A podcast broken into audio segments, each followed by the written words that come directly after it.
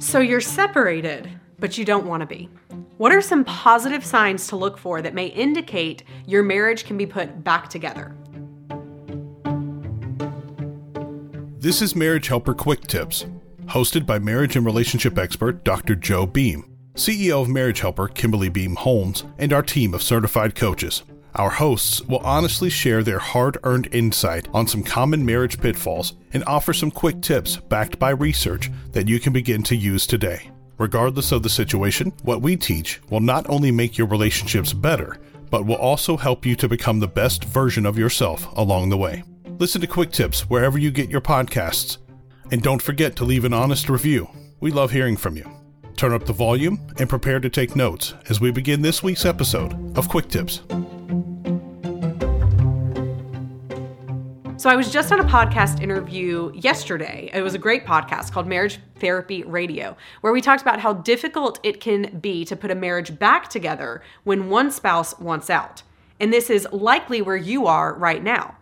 You have a spouse who wants out for whatever reason. You're separated, divorcing, whatever it might be.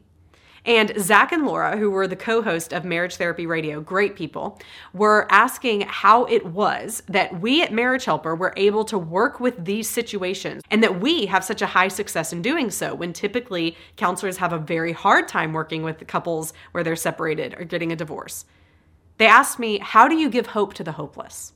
I responded by saying there are two things that need to happen. The first is teaching people what they did that led them here and the second is teaching them what to do differently to bring their spouse back. That's the value of our free mini course, the one that I'm going to give you access to at the end. If anything works, the principles that we begin teaching you in this free mini course, it's less than 30 minutes, can work to help you bring your spouse back. So, I will share with you the positive signs to look for in separation. But the most important thing is that you first actually learn these two things what led you here and what to do now because you likely won't see any positive signs until you change what's going on. Here's what we know. You're separated now, continuing to do the same poor relationship behaviors or bad habits that led you here won't get you to where you want to be. Absence does not make the heart grow fonder. That is only true when you are happily married. In crisis, absence makes the heart grow peaceful. Because typically, once you separate, one or both of you is now experiencing some relief. This is not necessarily good because it makes coming back together more of an obstacle, but it's not impossible. So be sure that you stick around and get that free mini course. And then here are the positive signs to look for after you implement what you learn in the free mini course. The first is that they are starting to open up to you.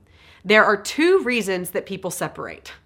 Number one is they want to leave, or number two is because they're told to leave. So, whether you wanted your spouse gone or they chose to leave on their own, here's one thing that is probably true you stopped talking to each other. Yes, there may be some text here or there about kids or finances, maybe some brief phone calls, but you're probably not best friends right now. It's probably pretty hostile. But when you start changing the way you communicate with smart contact, which you will learn about in that free mini course, then you will begin to see your spouse hopefully start to want to talk to you more and begin to open up. This is a positive sign to look for during separation. This happened with me and my husband Rob when we had separated for a short period of time. I spent days not hearing from him. Then, out of nowhere, he sent me one text message saying that he was going to buy a new car. So at that time, I actually had a coach, and I remember going to that coach and saying to him, He says he's gonna buy a car. I can't believe he's gonna buy a car. Like, why would he do that? And my coach said to me, Okay, it may not be the wisest thing right now, but will it absolutely break you? Will it absolutely break your finances, ruin your family's life if your husband were to buy a new car right now? To which I said, it, It's not ideal, but no, it wouldn't be the end of the world. And he said, Well, then don't fight about it. It's not worth the fight. So I didn't. I just said, Okay. So after that, a couple of days later, Rob actually called me. And even though he was still acting cool and distant, he actually started to open up to me. He started talking about how he he missed being there. He didn't feel like he had been a good husband over the past couple of months, and I just was able to sit and listen. So as I just sat and listened, he kept opening up more. The second positive sign is that they want to be around you more. When someone opens up to you and feels safe in the conversation, then they will want to be around you more too. It's really about safety. Do I feel like this person can accept me as I am? That's what we're all looking for. People are attracted to that and will want to be around you more when they feel like you are a safe place with their wishes, feelings, and desires.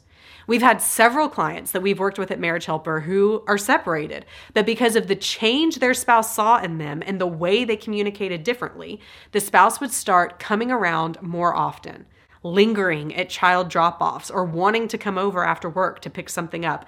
And then they just end up staying for dinner and maybe even up until bedtime. Because people want to be around others who evoke emotions within them that they enjoy feeling. This is a very positive sign and a great sign during separation. The third positive sign is that they have mentioned that they miss being around you, the kids, or being in the house. Don't use this as a chance to berate your spouse or make them feel guilty for not being there when they say they miss being around you, but instead as a chance to allow them to come over and spend more time with you and the kids, as long as it's healthy to do so. Sometimes people think that they need to keep their spouse away or follow this whole no contact thing that you can see on YouTube. That's the worst thing you can do. If you are wanting to save your marriage and it's safe to do so, why would you want to keep your spouse away when they are wanting to spend more time with you? That is your chance to show all of your changes and spend time connecting in a positive and healthy way with your spouse. If reconciliation is going to happen, you have to start spending more time together. Have you noticed any of these positive signs so far in your separation? If so, comment below and let us know. But if not, then that is even more reason for you to get our free mini course because you will learn more of these things that you can begin doing so that you can begin to see the positive signs during separation. Click the link in the show notes to get access to the free mini course of how to get your spouse back.